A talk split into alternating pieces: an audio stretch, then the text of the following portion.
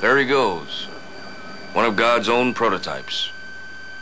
A high-powered mutant of some kind never even considered for mass production. Too weird to live, and too rare to die. Welcome to episode 88 of the Digital Freemason Podcast for the week of July 14th, 2008.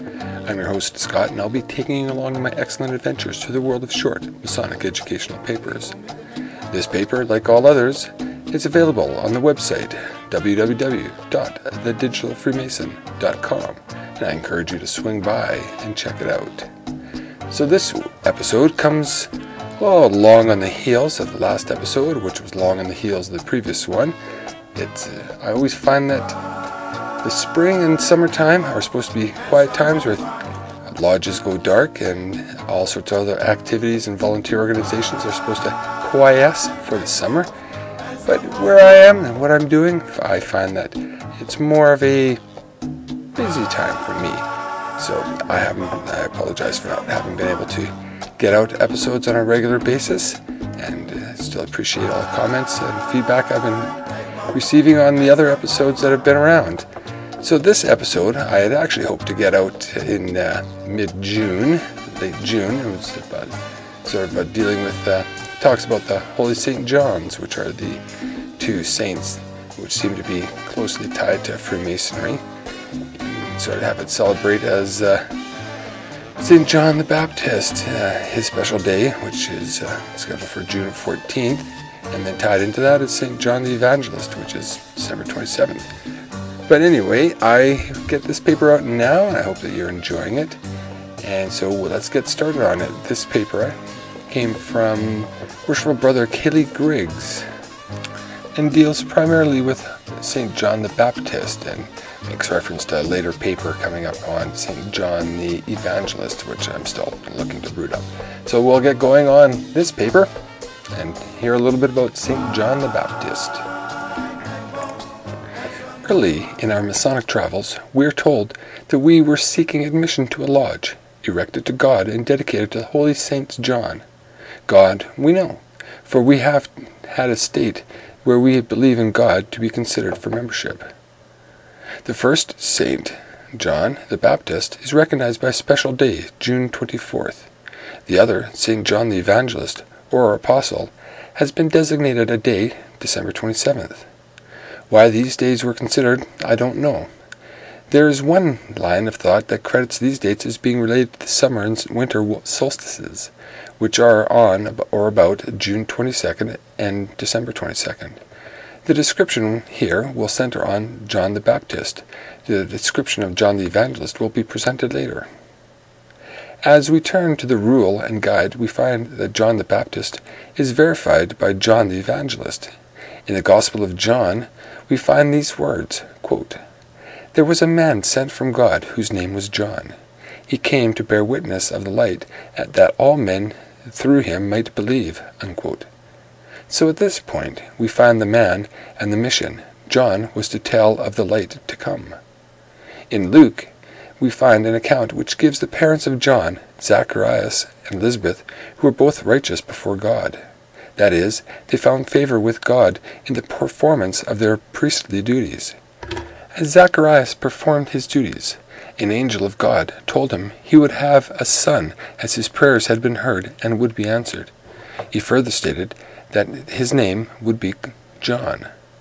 He was told, Many shall rejoice. He shall not drink strong wine, and he will make ready a people for the coming Messiah.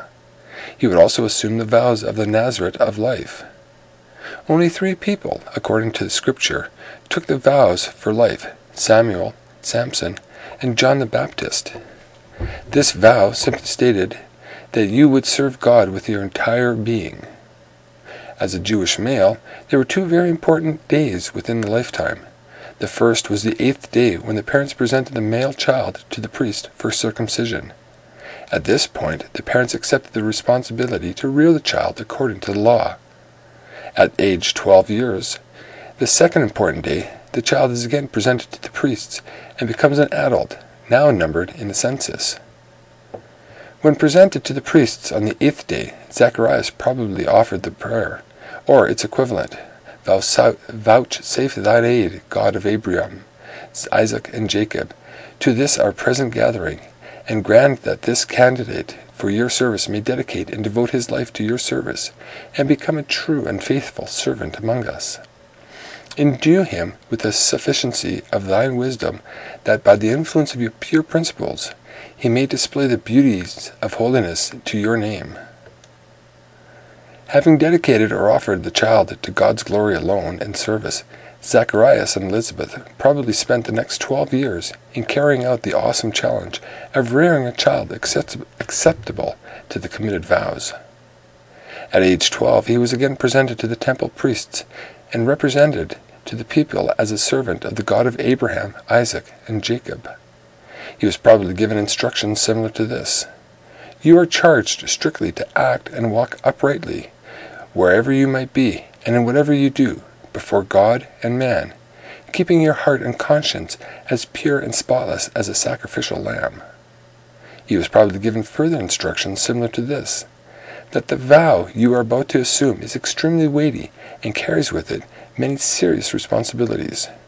Were it not that for your trust in God, and that you have been taught to apply to Him for strength and wisdom, he might, you might well shrink from assuming it, for it cannot be repudiated nor laid aside. Prevailing scriptures indicate that the answers were in the affirmative.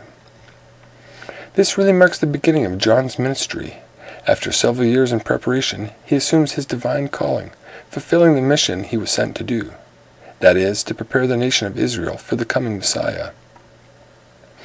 The law under which the nation of Israel lived was the law given to Moses and interpreted by the religious leaders. The law of Moses, the Ten Commandments, was the basis of all action. This was before the great commandment given by the Messiah, the law of love and charity, was given. John's message, repent and be baptized, was the theme of John's missionary. Repent or change your behavior and be baptized as a symbol of cleansing and as a public profession, profession of repentance. John Gage gained a large following of disciples, even to the extent of being given the name John the Baptizer. These followers were in many cases reluctant to become followers of the Messiah later. One question often asked after repentance baptism was, What shall I do? In Luke, John upset the religious leaders by saying, If you have two coats, give one to someone who needs it. That was also applied to one of the more than enough the ones with more than enough food. Share it. None of the Ten Commandments required this. They prohibited taking or coveting it, but it did not advocate giving it away. He could have said, If you ever see a member of the human family in a destitute condition, you can relieve his distress and you can relieve his distress, do so, for this is the principle upon which the kingdom of God is erected. In Luke, John tells the tax collector to take no more than that is which you are entitled to, even if it is legal. He also had the message for the employee and employer, merchant customer, and the landlord tenant relationships.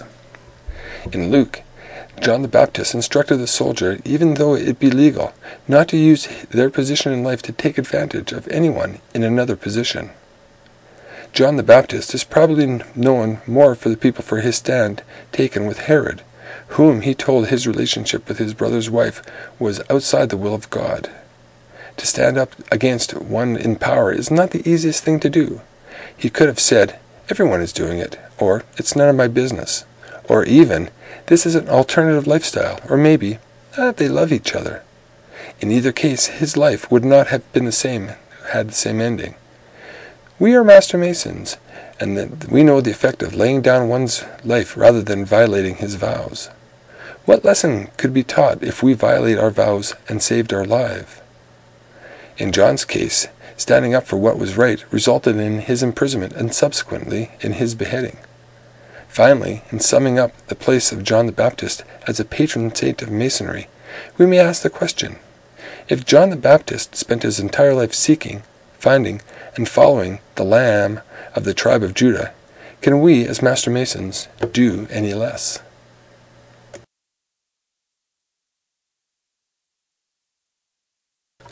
So there's worshipful Brother Griggs's piece on the St. John's, the Holy St. John's, and primarily on St. John's the Baptist. So I guess I need to start taking a look for a uh, St. John the Evangelist piece for this December. So if you have anything like that, I'd appreciate you send, sending it along to me, or I can I'll continue to do my research. So I'll leave you with that those thoughts as to how it is that St. John the Baptist led his life and how he said that there were things that he needed to do, and he did them in the face of uh, power and adversity. So until next time, hopefully next week or in the next couple of weeks, I've been your host Scott, and I've enjoyed our time together. And again, please email me at podcast at thedigitalfreemason.com or come by and visit our website. And always, I'm taking donations for the uh, support of the website. It's uh, enjoy doing it, and it's always nice to be able to defray some of the costs of the bandwidth for uh, the thousands of people that are downloading this podcast. So until next time, be sure to keep the shiny side up.